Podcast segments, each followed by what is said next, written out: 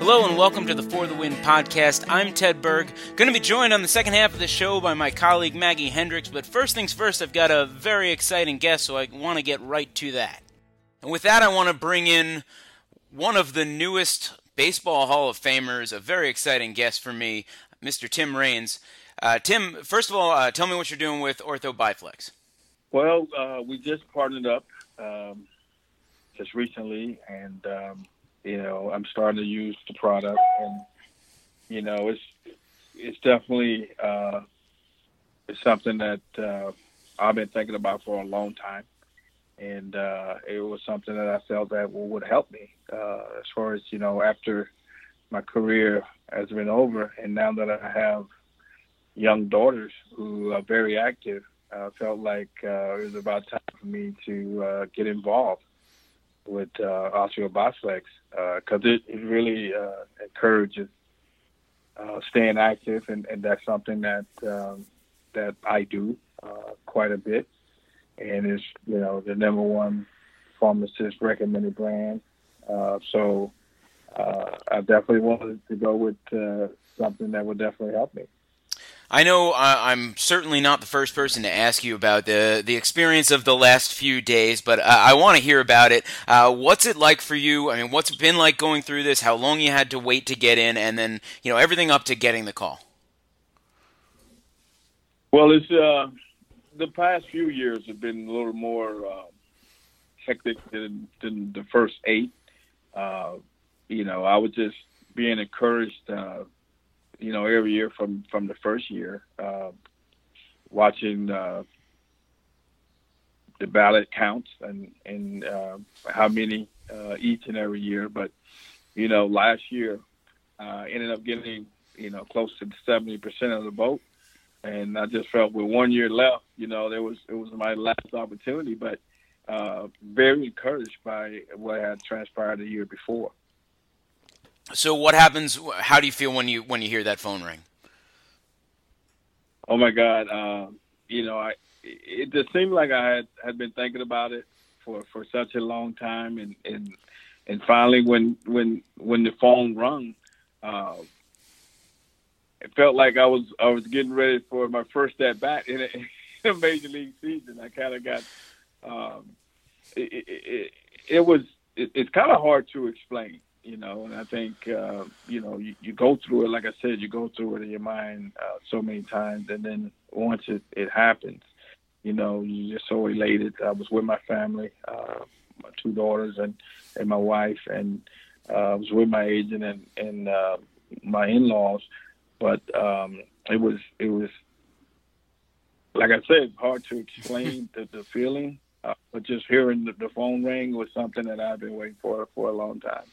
One uh, one thing I talked about with with Ralph Kiner actually back in the day is that once you make the Hall of Fame for the rest of your life, everyone refers to you as a Hall of Famer. Introducing you, it's going to be you know Hall of Famer Tim Raines, and and when it's written in print, it's going to be Hall of Famer Tim Raines. Have have you gotten used to that yet? How does that feel? Oh, it, it it feels great, you know. And a lot of times, you know, before this point, people used to introduce me as a former Expo, former Yankee, former this or that. Um, now, I, I, you know, and I played for a few teams, but and really enjoy playing for all those teams. But you know, now being being you know introduced as Hall of Famer Tim Raines uh, sounds so good. I bet. Uh, something I, I well, well, something you mentioned is is playing for the Expos, and and you obviously got a lot of support from Expos fans. And Montreal has sort of been in the news a little bit lately, uh, making noise about maybe you know trying to bring a team back there. How was Montreal as a baseball city? Um, great. I mean, I can't say enough about you know you know, the way they treated me, uh, the fans, the city, uh, you know, and it's, for people, and, and seriously, and I and I really mean this seriously, that if people have never gotten the opportunity to go uh, to Montreal, uh, I would encourage you to do it because I mean, for 13 years that I played there, uh, it, it, it felt like home, even though I'm an American citizen. I, I felt like a Canadian those those 13 years, and um, nothing but good things to say about Montreal. Nothing but good things. And how about the how about you know it was it was you you were there for such a good time and and and saw you know a team that that uh, while you you know fell short of the World Series but uh, had so many good players. I think a lot of people, at least of my generation, our association with the Expos is the last few years when you know the stadium wasn't in the best shape. There weren't a lot of people coming. What was that city like when baseball thrived there? Uh, totally different from what I think people remember the last few years. I mean, you know, we we we averaged, you know, two million fans a year uh, every year that I played there. Uh, I think this so happened when Charles Bronfman owned the team, it was it was the biggest thing in Canada, uh, and and uh, not only that, you know, we were we were creating havoc all over the United States against teams playing in the states. So I mean, uh, but when when you're a Canadian citizen, you know, um, you know, at the time there was only two teams, one in the American League, one in the National League. But when you have practically the whole country behind you, uh, it's it's a little different. You know, when you're in mm-hmm. the states, you know, you got you got a state against state, but when you got the whole country behind you, it's it's, it's certainly different, and and you can feel that uh, when you step out on the field. One of the things I learned this week, and uh, it's a it's a story that again it seems strange to fans I think of my age in this era because uh, I, I, was six years old in 1987 so I didn't really remember the context of this but coming off a batting title you hit free agency uh, in you know one of three consecutive years the the MLB owners were later found uh, to have colluded against free agents. Uh, you wind up staying off the field for the month of April right in sort of the thick of your prime uh, and you come back and have a game where you go four for five and hit a grand slam in the 10th inning. How did you stay ready for that after missing spring training and missing a month of baseball? Um, just you know, when when when you're a major league player and, and, and something is taken away from you, you know, mentally, you, you know, you kind of think about what's what's going to happen now.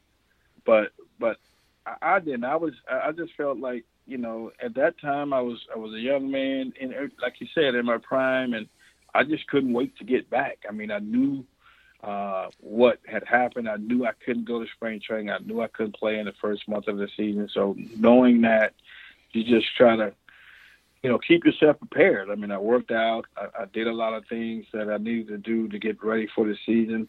I wasn't really sure that I was going to go to the big leagues as, as as soon as I did. I mean, I thought they was going to give me a couple of weeks to try to get prepared for this, but but they didn't. But I was I was you know I knew that uh, when the time came I was going to be ready, but I wasn't sure when it was going to come. But when it came, like uh, you know, after one day of, of spring training, uh, you know, one game, and then the next day playing a major league game I think I was as nervous I ever been in my career. But you know, once that first pitch was thrown, I, I just felt like you know it's time to go. And I, I've always had that kind of attitude about the game. You know, when when I'm always nervous before the first pitch is thrown. I mean, every game that I played in, that was for 23 years. But um, I think just knowing that uh, I'm back where I belong, uh, just it just worked out that day, and and and, and by working out the way it did that day, it kind of kind of made me a little more comfortable as as the season went on. Uh, one of the things I think contributed to the, the sort of late surge you saw in Hall of Fame voting is that you know our attitude, at least among baseball fans and I think writers, the uh, the attitude towards uh, walks has kind of changed, right? Where it was a thing that wasn't necessarily valued or counted, you know, uh, maybe you know uh, in certainly in the 80s and the 90s and, and until sort of the new you know so-called Moneyball era, people's really started recognizing the value of on base percentage. I looked through it and you were you were getting on base via base on balls a ton, even as a teenager in the minor leagues. Was that something that always just kind of came naturally to you? I think so. I think so. I mean, I, you know, I had I have older brothers that played ball, and I've played, been playing since I was five. My dad was a ball player, and, and, and I always understood the game, and I always loved playing the game. Um, and and you know, I used to watch guys like you know, as, as I became a teenager, like George Brett, uh, Joe Morgan. I mean, those type of guys. I mean, they, they were more power hitters, but Joe was kind of did it all. I mean, mm-hmm. ran some bases, and I don't know how many walks he, he got, but he he walked um, a lot too. yeah, like, yeah. I just felt like you know the game. In order for you to be successful, is, is to get on base, and, and sometimes it really didn't matter how you got on. You know, and uh, you know, I, I felt even at a young age, walk was just as good as a hit. I mean, everybody, of course, everybody like to get hits and, and doubles and home runs and stuff like that, but you still have to get on base to score a run. And I felt like that was just as important as as, as actually getting a hit. And and I always uh, looked at it that way. I'm not sure why, but it, it really worked out uh, in a good way for me as, as my career went on. Well, and once you got to base, obviously, you know, one of the most successful base stealers in Major League history, uh, especially in terms of stolen base percentage. Uh, we've seen in recent years stolen bases have, have come down, even uh, down since some of the you know late '90s, early 2000s years when guys were hitting more homers and hitting for more power. You would expect when the when the pitchers get, you know, when the pitchers start uh, winning the, the contest a little more often, you might see, see more stolen bases. We really haven't. Do you think it's a it's something of a lost art or a dying art in baseball? I, I don't think so, but I just think when when when when the game kind of changed to to power hitting uh, type of players, then you, then then you kind of lose that speed aspect uh, of the game. So so teams were drafting players that had power uh, and, and not as much speed. And then you start managing the, the game a little different. You know, mm-hmm. you started uh, letting guys, you know, not steal because they're afraid that their best hitter is going to be walked and, and face the next guy. So I think teams start playing more for uh, three-run homer, uh, two-run homers instead of, you know, playing inning to inning trying to score runs uh, and, and, and, and again, they start stop drafting uh, speedy guys. They start drafting more power uh, hitting type of players, and that's why it's probably going to take a while uh, before you know it all changes. Because you know now you see more power hitting players in the big leagues. You don't see the speed as much, and and the managers are starting to manage that type of way. I think uh, you know if you look at Kansas City a couple of years ago uh, they were a team that didn't, didn't have a lot of mm-hmm. power, even though they hit some home runs, but they speed actually won the world championship for them. Yeah, absolutely. You, know, you saw him on the base pass. You saw him, you saw him taking extra base, uh, extra bases, and and you saw you saw him making you know the opposing team make mistakes trying trying to stop them from running. So, uh, you know, a couple years ago it happened. This year it wasn't so much, but I think as as the years go on, you start you're gonna start to see a little more of that. I know I've got to let you go. I just want to say once again, congratulations, and and Tim, thanks so much for doing this. Yeah, remember to take your remember to take Osteo Bi-Flex. I tell you, it, it's helpful. got it. Thank thank you so much. All right, so that's Tim Raines, and uh, I I don't. Uh, I guess uh, we can go right into another Hall of Famer then, Miss Maggie Hendricks. Maggie, how are you? I'm good. I'm I'm kind of blown away to be on the same one as Tim Raines, so that's cool. Well, you know, we've we've set a fairly high bar lately, and we had Buster Posey, we've had Mario Batali, we had Ice Cube. Uh, so Hemal had to follow Ice Cube, which was kind of tough. Uh, Steven Ruiz, our, our, another one of our colleagues, was really the only guy who got sort of his own showcase podcast episode, uh, and I kind of feel bad for how it how it uh, juxtaposes for Steven because it's like Ice Cube joins the show, Buster Posey joins the show, Steven Ruiz joins the show, but I feel like he'll get to that. With the way his graphics are, yeah, I'm totally on board. And not to mention his NFL writing. Yeah, what a jerk. Quit being good at everything, Steven. It is very irritating. But Maggie, before we go on, I gotta say, the For the Win podcast is brought to you in part by Blue Apron. Uh, I have been receiving, I just got, actually today as we, re, we record this, just received my sh- second weekly shipment of food from Blue Apron. I've got uh, tacos, steak tacos on the horizon that I'm very excited about. Uh, like I said on last week's show, I had a, a fairly good uh, great experience with the the first several meals, uh, cooking a lot of things I wouldn't normally cook, using some techniques that are fairly easy and that they explain to you, but I would never use while cooking at home. I am fairly straightforward most of the time. I just kind of cook meat and a vegetable. This has forced me to uh, broaden my horizons, certainly in the cooking spectrum. Food's been delicious. The meat has been high quality, very fresh. Uh, everything comes in the appropriate portions, so I don't wind up, you know, using, uh, I don't wind up with a giant jar of tamarind extract I'll never use again for another four years and then finally throw out when I move from my apartment. They instead send you exactly what you need to use. Uh, it is easy. It is easy to set up online.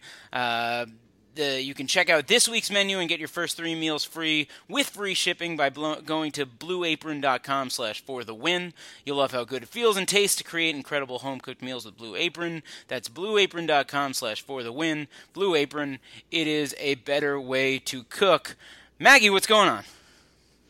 Not much, man. Just you know, uh, get, getting excited about all of the the sports we have coming up. We have the Super Bowl and all that good fun. So Maggie is one of my colleagues from USA Today Sports. Also, frequently writes for For the Win, uh, and your your expertise is in the Olympic realm. Am I wrong? You are correct, sir. That is that's my favorite my favorite things to write about, and uh, I'm usually the person that's caring about what's happening in fencing in the you know off season years too. So yeah, that's that's actually I, we're going to go into, and I want to do, and I know I prepped you for this before the show, but uh, we've been going through uh, our top things of every week with the first show of every week. But before we do that, I just want to talk a little bit of off-season uh, Olympic sports because this is something actually was my background. My first job in sports journalism was working for a now defunct website called WCSN.com, and what mm-hmm. we covered was uh, all of these international Olympic sports: fencing, uh, ice hockey in, in, like the IIHF wor- worlds, gymnastics, figure skating, swimming, uh, even like sepaktakraw. It wasn't necessarily only Olympic sports, but a lot of international sports, a lot of stuff around the world. Does that keep you? Uh, what is it about the Olympics that sort of distinguishes uh, those sports, and and how do you stay uh, involved in those things uh, during the non-Olympic years?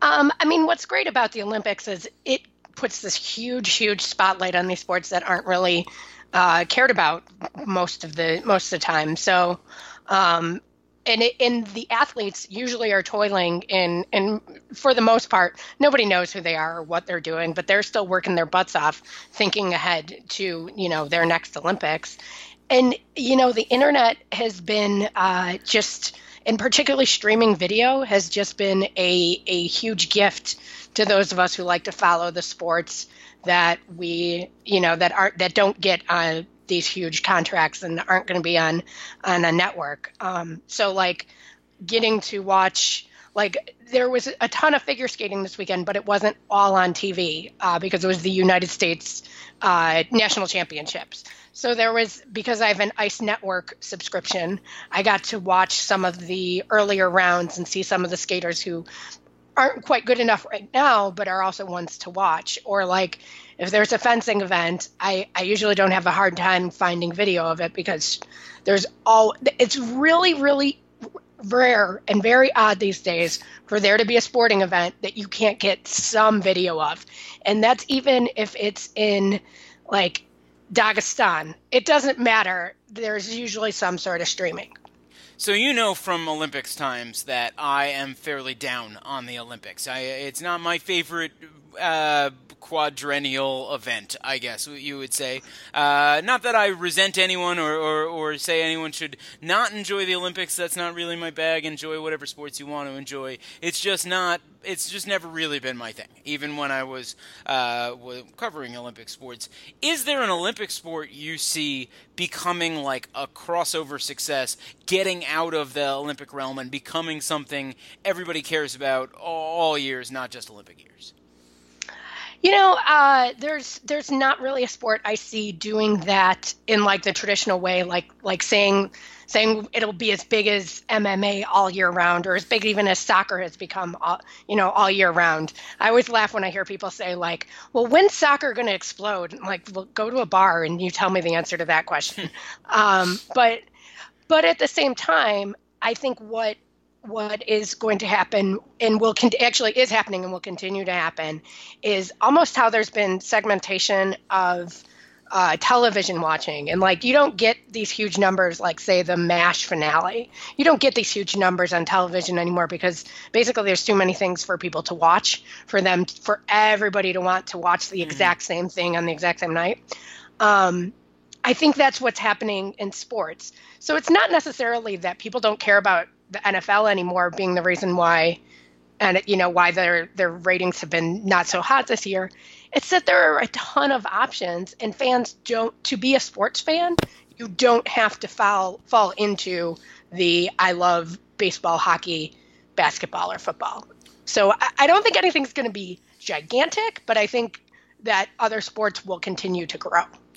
I think one that I could get behind is curling uh, so you're saying there's no chance I'm going to have like curling versions of baseball cards in the next couple years? Because that would be cool. I could get on board. Uh, I don't know about that, but uh, I I know that they do have curling night in America on NBC Sports Network. So I I, I think you might have just given a, a marketer a really good idea. So maybe. Last Olympic question before we get into talking about our favorite things, and this is just something that has long been an issue for me. Ski jumping is a judged competition, right? Like in addition to your distance, they're judging your landing and everything like that. Why and would you prefer it if it was a pure distance contest? You had a big net at the end for safety and it was just everybody see how far you can jump on skis. Wow, I've never thought about that. I, I think I've... about this all the time. I think about this all the time. I just feel like it should be just like and like it would be fun. It would be fun because it would be a net, so it would be safe, right? Maybe you yeah. could ditch. Maybe you can even ditch the skis in the air and go into like cannonball position, yeah. and just fly through the air because I feel like that's a sport I would want to participate in, assuming there's some sort of like net or trampoline or you know safety device at the end because you don't want people literally killing themselves flying into a wall or whatever. Well, and he, the thing is, is there's also the the the Summer Olympic sport of uh, of trampoline. So you could almost combine the two and like, all right, you you fall like you you land onto the trampoline and then you do a whole trampoline routine from that. I'm all about that. I think that trampolines are super fun, and I would like them to be incorporated into more sports. It's a shame to me that slam ball never took off. Do you remember slam ball? Is that still? I thing? do. I don't think it's a thing anymore. I've seen like uh, like kids playing around on sort of slam ball esque. Like you can you can take your kids to go to a, a slam ball sort of experience, uh, but I it's not that whole like ACL ripping sort of thing. Mm. So yeah, it's it's a shame because I'm sure the orthopedic surgeons of the world would have done quite well off of slam ball continuing. Yeah, we uh, frequently discuss my inability to dunk and how much it tortures me on the podcast. I feel like slam ball was really the way for me. I'm almost certain I could dunk with the assistance of a trampoline. I wish that they were incorporated into basketball. Uh, it's probably not going to happen. Let's go through. Let's talk about. So, so like I said, we've been going through our favorite things of the week, and since I usually like to give the guest the final word, that means I get to take the first word. And I want to say, first and foremost, favorite thing of the week.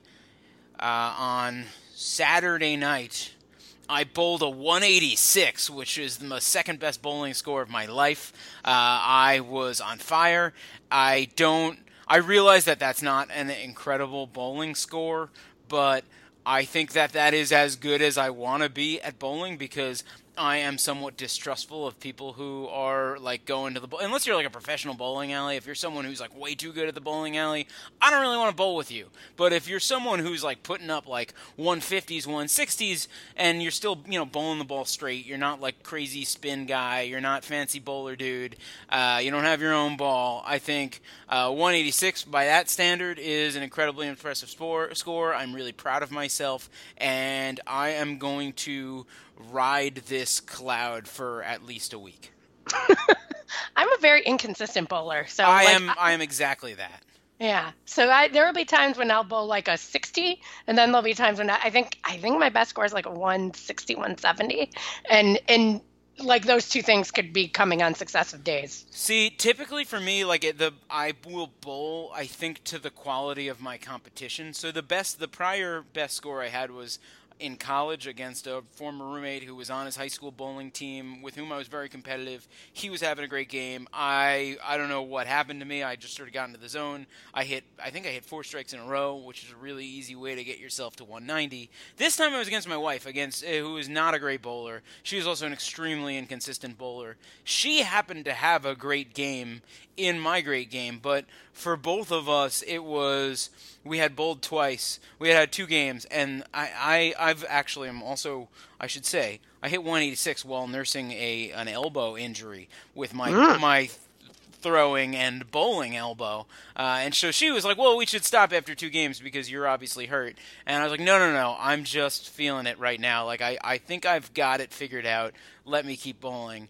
And it is a great feeling. It is a great feeling. There were people around us at the bowling alley who were clearly impressed, which is always very important to me. And I feel good. I feel good. That's that's pretty great. Tell me something good that happened this week. Well, since we're starting with personal accomplishments, I made a really good butterscotch pudding. Uh, Serious Eats, if you're not familiar with the website, you should get familiar because their recipes are fantastic. Uh, it, the they like to come up with, hey, this was the thing I ate when I was a kid, and I know this it was full of like all kinds of chemicals and terrible things. Here's a better way for me to make it. Mhm. And so butterscotch pudding, like you know, like the one you would get out of the Jello box when you were a kid. hmm She they had a a recipe with that that was made with like vanilla and egg yolks, and it was like a true custard. And since I saw this recipe, I wanted to make it, and I finally got a chance to this weekend, and it was delicious, Ted. I'm not gonna lie, it was delicious. What So- is butterscotch? Well, I mean, butterscotch is like Like I know the flavor, I know the flavor, Yeah. but I don't know what that's not a thing. It's not like butterscotch grows from the ground, right? That- Right, right. is it's it? and it's it's like more of a British thing, so we can blame this on Luke. uh-huh. Um, it's a British thing that kind of has uh, like be- come to the United States and kind of taken a different different feeling, but it's not it's not like yeah, like chocolate is from you know exactly what chocolate is. It's from the cocoa bean, and you you you know like there's ways to refine it and to make it either stronger or not so strong. But like butterscotch, no, it, it it's more like a flavor. It's like and it's related to caramel, right? Yeah, But it doesn't yeah. taste exactly like caramel. I feel Yeah. like I'm more towards the caramel side of the butterscotch caramel divide, but I also suspect that probably most of the butterscotch things I've eaten in my life have been from like the chemical source of fake butterscotch flavor. Yes, And that yes. perhaps I would really like a butterscotch pudding or custard, but uh, did you now when you serve it or when you eat it, are you just having the pudding straight up, straight up, or are you adding anything in there? Because I feel like pudding improves from some diversity of texture. Uh, I definitely think I could have, but it it was so good that I didn't really wait. Okay, and is it So, all is like, it all gone now? Uh, the only reason there's it's not all gone now is because I promised my husband I would leave it the rest of it for him. So Okay. basically, because I love my husband is the only reason it's not all gone. Well, that was very. Well, was he not around to enjoy it immediately? Because that's yeah, that's a shame. I would say. He just he i mean I made it at like eleven o'clock in the morning yesterday morning, so he just wasn't in a pudding place at that point. So He wasn't. He wasn't eating like a full mix of pudding in one night. So yeah. So you, okay, that's fair. Um, Yeah. Do you think he might consider adding like a Nilla wafer in there?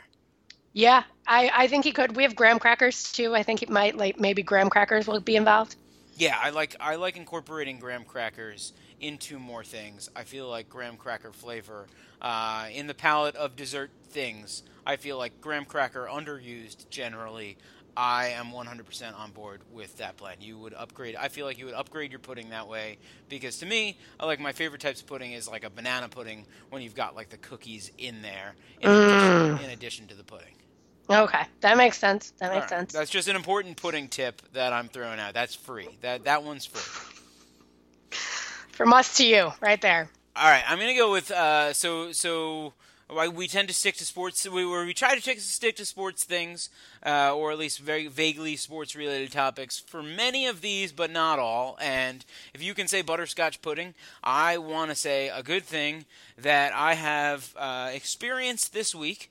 Not the best thing, not like an outstanding thing. Uh, you mentioned uh, the the sort of broad variety of TV options now available to us, and on Amazon Prime, I have powered through two seasons of The Man in the High Castle. Which, uh, if you don't know the show, it's a it's based on a Philip K. Dick science fiction novel about an alternate reality wherein uh, Japan and Nazi Germany win World War II, and it's sort of uh, the show at least is sort of looking at life in the United States under uh, these fascist powers. The United States has been split up where the West Coast belongs to Japan and the East Coast uh, belongs to Germany.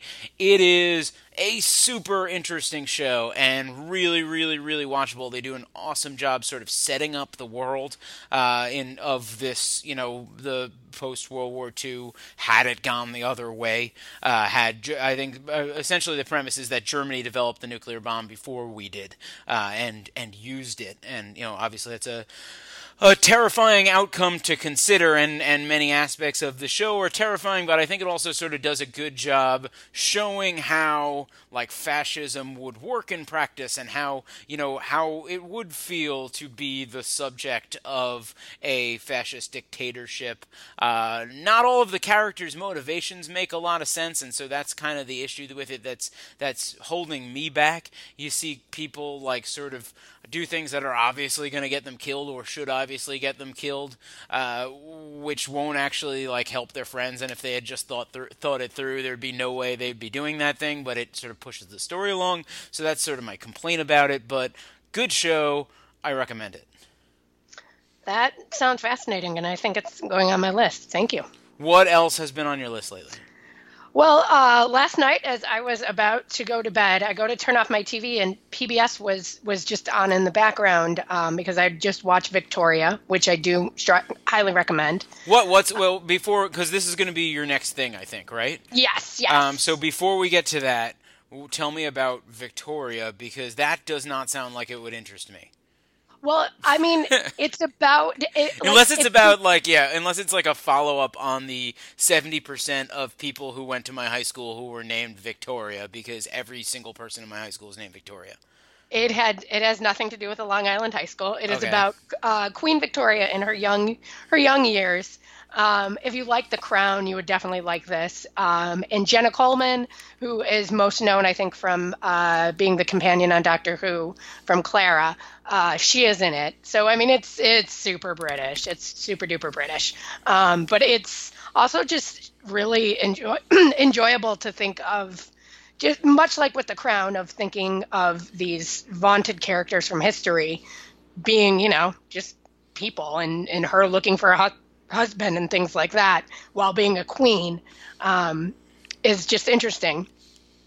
But so I was turning off the TV after watching Victoria and Homeland last night, and uh, there's a local show here in Chicago on PBS that's called Check Please, and the idea of it is that like three regular people recommend their favorite restaurants. All three people go to all each other's restaurants, and and then they rate it on the show and they discuss it. Um, and so, in the very first season of the show, back in 2001, a state senator from the south side of Chicago by the name of Barack Obama huh. uh, was was on the show. He would go um, on to um, other things. I feel like yeah, I know that name. Yeah, I, I, feel like he, you know, was kind of important. Uh, so yeah, so PBS on on the uh, the end of of President Obama's tenure in office, PBS reran this, and it was such a delight because because it, I mean it was back in 2001 so he when talking about restaurants he's talking about like well I have a 3-year-old and a 2-month-old at home so that was when you know Malia and Sasha were babies mm-hmm. and uh and like and we have to think about that when we go to restaurants and we have to and it was a hard he had a hard time getting a reservation at uh, a restaurant in in the Bucktown area of Chicago and just things like that but at the same time it was still the man that we knew as our president that he was he was really like he was he almost was moving the show along more than the host. Like he was doing a really good job of like making sure other people were talking. I mean, he's and- an he's an engaging guy, right? Like Yeah. he's a, that's a I mean, he's a charismatic guy. He he he became the president, you know. he became the president. But so that's the thing. You see it all there. You see it. You see him being like this this very engaging character, and talking about food. And it was the funny thing was at the hearing him continually say "my wife" was weird, and I realized why. Because at that time we didn't all know Michelle. We didn't all know who she was. She was working at the University of Chicago at that time, you know.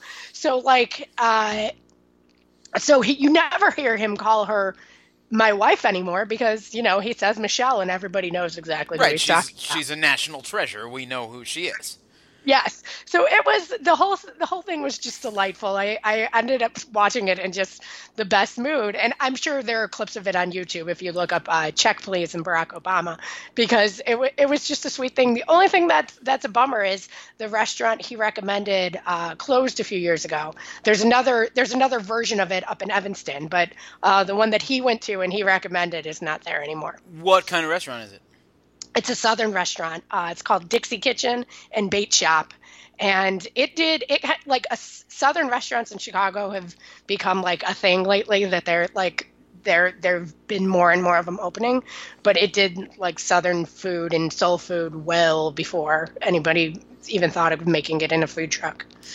I want to move on again, but I again I have to press you on a Chicago issue, and this is something uh, that I feel very passionately about, and I feel like uh, you know we might disagree on a lot of things here, Maggie. I'm just going to be honest. Uh, you know, I like you and I respect your opinions, but I think on this one you might very much uh, I might upset you because you're Okay.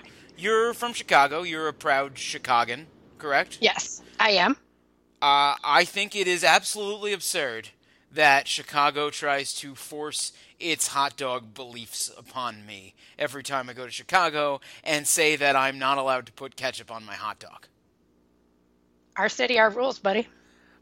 Why? Why though? Why? Because what? I just because Chicago's an awesome city. I love Chicago. That's the thing, and it feels small time to me that Chicago is like, no, no, no. You got to eat your hot dog this way, and this isn't the way. And part of the way is like, oh, we're gonna throw on, no matter what season it is, we're gonna throw on this like mealy, gross tomato that's gonna sog up your hot dog bun. That's not gonna add a lot of flavor, and it's just not gonna be as good as ketchup. Well, I actually am not a fan- of the tomato or the pickle. I don't like pickles at all. So, like, when I get a hot dog, I just do straight mustard and onions. Um, Well, that's, acceptable. That's acceptable. Uh, and and like, uh, I really, really hope the next time you come to Chicago, I can can bring you to Gene and Jude's, which is the best hot dog place on the planet. And I, I, I would argue it, but it's not even worth arguing. It's a, it's just a fact. Um, but it's, uh, they don't do the full drag through the garden. They, they what they they do is called a depression dog. That it's so it doesn't have as many things that were scarce in the depression basically so it, you just get uh can do mustard onion so, and sport peppers and that's it i okay, believe so you're saying it's not a universal because I feel like every hot dog place, like this, at least the standard in Chicago is you're getting like, yeah, you're getting like multiple pickles, sport Mm-hmm. pepper, uh, rel- the green relish, right? The like electric green relish, tomato, Right. and some pi- like pickles. So, but not not every place is going to do that to me. Not and and not every place it's going to re, is going to to have the full the full chicago hot dog the thing is though if you want a tomatoey flavor chicagoans are going to say you you put a tomato on it But why Or- don't they like ketchup? What's wrong with ketchup? it's overly sweet. It like ruins it. It just it it's it just takes something savory into not into this super sweet world. That's why I I don't personally like it. It's it's just to me it's a it's a uh, a taste for an immature palate. I think is the best way to See, say it. See, that's that's what Chicago always comes with. Is like, It's- oh, you're less you're- than me because you like ketchup. It's not like that other places. Like you can uh, you dress your hot dog however you want. In my opinion, you if if you came up if you want uh, like orange cheese on your hot dog and gummy bears, go to town, eat gummy bears on your hot dog. Don't yell at me because I want my hot dog this way. Well, the thing is, is a lot of places it's not that they'll yell at you; it's that you they don't have ketchup for you. So, like Gene and Jude's, this place that is that I love ever so. Um, you, they don't have any ketchup anywhere. See, that feels like that feels like an affectation to me because everybody knows people. There are people out there who eat ketchup on hot dogs, right? Even if you're not a, even if you're in Chicago and you're in the the middle of the zone, there are people coming in there asking for ketchup with their hot dogs, right? and they're told they can't have any. That's that's nonsense. It's it's like such a standard thing, right? Like it's like I went to a I went to a coffee shop in Kansas City one time, and they they wouldn't give me milk. They said like we sorry, but you we don't want you to have our coffee with milk because our coffee is so fine that you should be drinking it black, and we don't believe you should be having milk. No, no, no, no, no, no. I won't accept that because milk is a standard coffee addition. It's not uh, when I want coffee. Part of what I want is the smoothness and creaminess that comes with the milk part of it. Right? Just straight coffee is going to destroy my stomach and hurt and not be pleasant going in. And uh, I happen to enjoy a hot dog with ketchup. I, it's it's just it's just how I like it, right? And it's so standard that I feel like Chicago. I feel like Chicago's better than that. You need to be better than that. Uh, but the thing is, is like I, I, it is rare that I'm in line at Gene and Jude's, and it is usually a line there that I even hear anybody wanting ketchup or needing it. That's And because the- they don't have the temerity to ask for it because they know maybe not at Gene and Jude's. I've never been there, but I've seen people at at other hot dog places where like part of the shtick is we're super rude, and if you ask for ketchup, we will like curse you out for it. Well, at Gene and Jude's, you can get ketchup. You just have to go next door to McDonald's and pay 25 cents a packet. Is that a thing you can buy? Yeah. Huh. Yeah. Well, uh, as as long as there's been a McDonald's next to it, they will they will give you packets. You just you just have to pay for them. Because I mean, I don't blame them for doing that. Because anybody who wants ketchup, the only place they can get it is next door at McDonald's. So Ah, see, that's so. Then it's just like then there's like a loophole. There's a loophole. Like you can have ketchup, but you we're gonna make it like a pain in your ass to have ketchup. well. Gene and Jude's was there long before this McDonald's was. So, like, honestly, it's just McDonald's kind of being smart about making money off of it. Well, we'll- bring in people, but that again, again, that's sort of to me, that's on the hot dog place. You gotta, you gotta provide ketchup, even if you're not like, even if you personally don't like ketchup. I feel like enough people want hot. Uh, I'm sorry, this is like a very important issue to me. There's a lot of hot dog places that will put ketchup on it because, like, like because they have the- fries, right? So they have, so there's ketchup available because Well, and there's fries. There's fries at Gene and Jude's. It, it just honestly, I think ketchup would. Oh, I can't even imagine ketchup on those fries. But um, because they're like the hand cut and they're fried in lard, and you just you don't want anything but just the sweetness, like the the taste of that and the salt. But um, but yeah, like Lucky Dog, the place that I grew up going to most often because it was just a few blocks from where I grew up from my house was um, like because when you get hot dogs for kids, normally you do want they do, normally do want ketchup on it. And I'm not even saying that like the immature palate. It's just ki- kids always want ketchup on hot dogs. that's absolutely Um, true. So like Lucky. So when I would get them for my niece and nephew, I would know I would have to get ketchup on the on the hot dog. So you have to go to a different place. You have to go to a different place if you have kids with you. Well, yeah, but like Gene and Jude's is like it's like a project. First of all, you have to get out of the car. There's no drive-through, and there's like a longer line, and it was 15 minutes from where I grew up as opposed to three minutes. So Okay. like Gene and Jude's is Gene and Jude's is like a destination, whereas Lucky Dog's, you know, just a place you go to get the hot dog. And Gene and Jude's, you're saying best hot dog in Chicago. Best hot dog on the damn planet. All right, I will check. I'll check out that hot dog. I mean, I like, I, and I like a Chicago hot dog. If, especially if like the ingredients are good, I, I like that. It's like a hot dog with a salad on top of it. That's fine. Yeah. it's a nice change of pace for me. It's just like if I, if I want a, a cheese dog with ketchup, I kind of want to be able to get that too.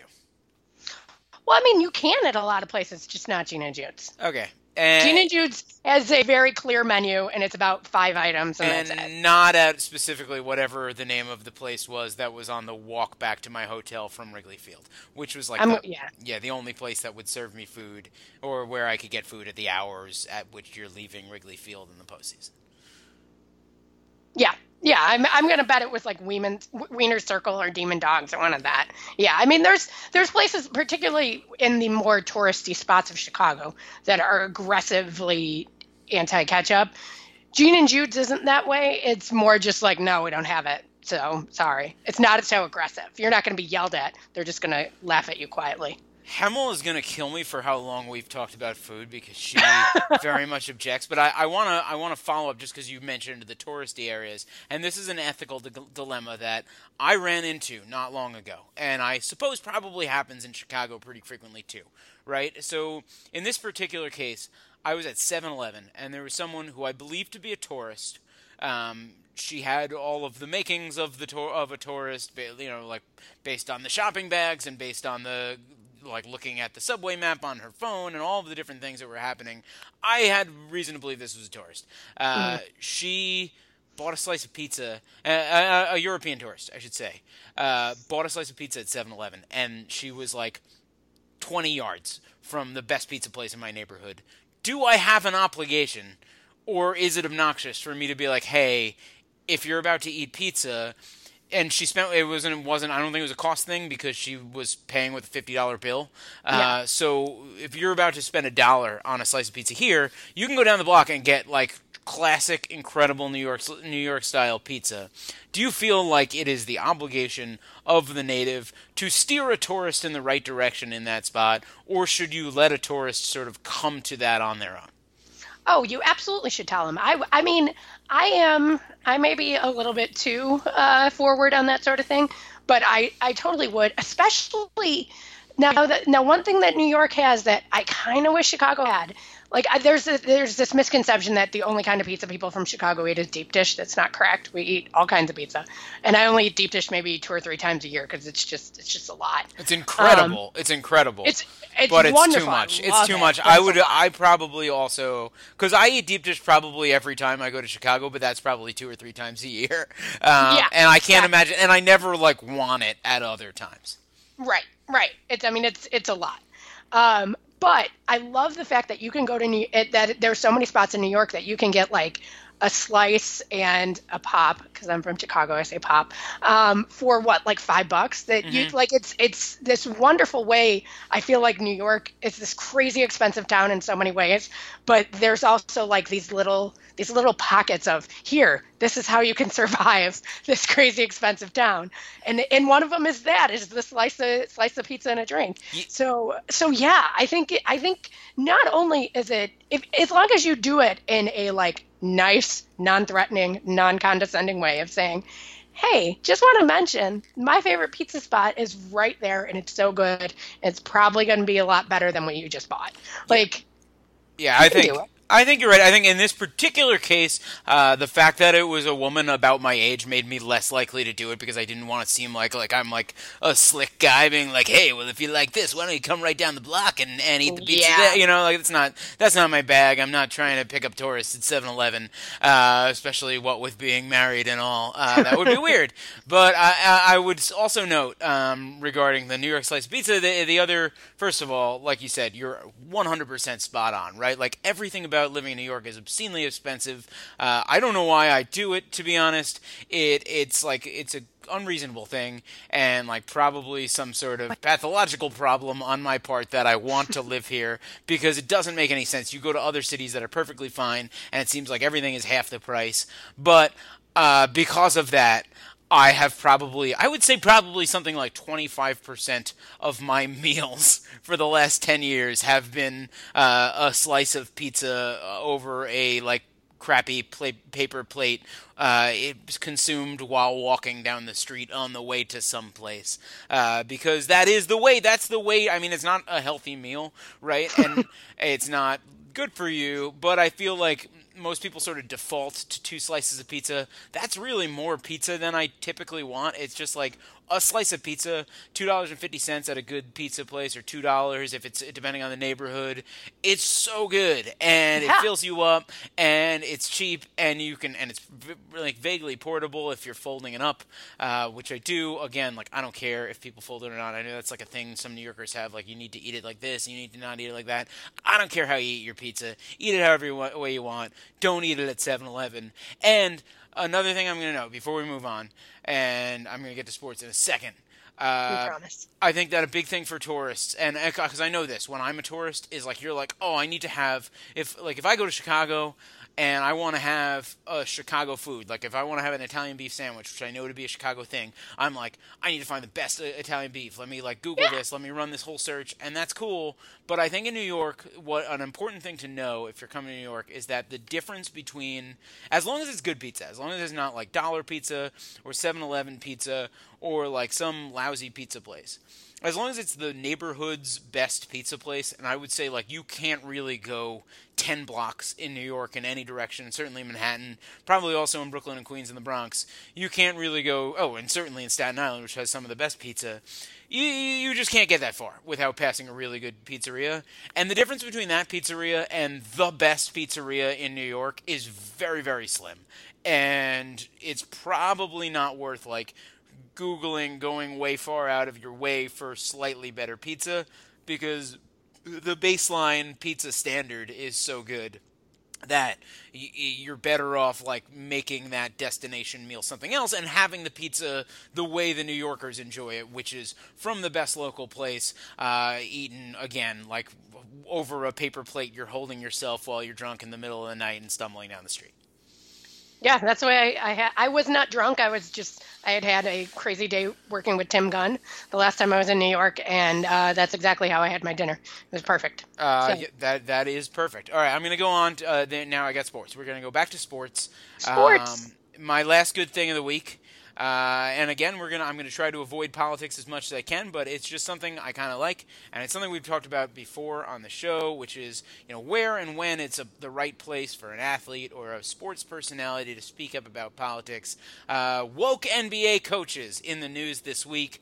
Gregg Popovich commented on the women's marches. Uh, we posted it. Alicia posted it on for the win.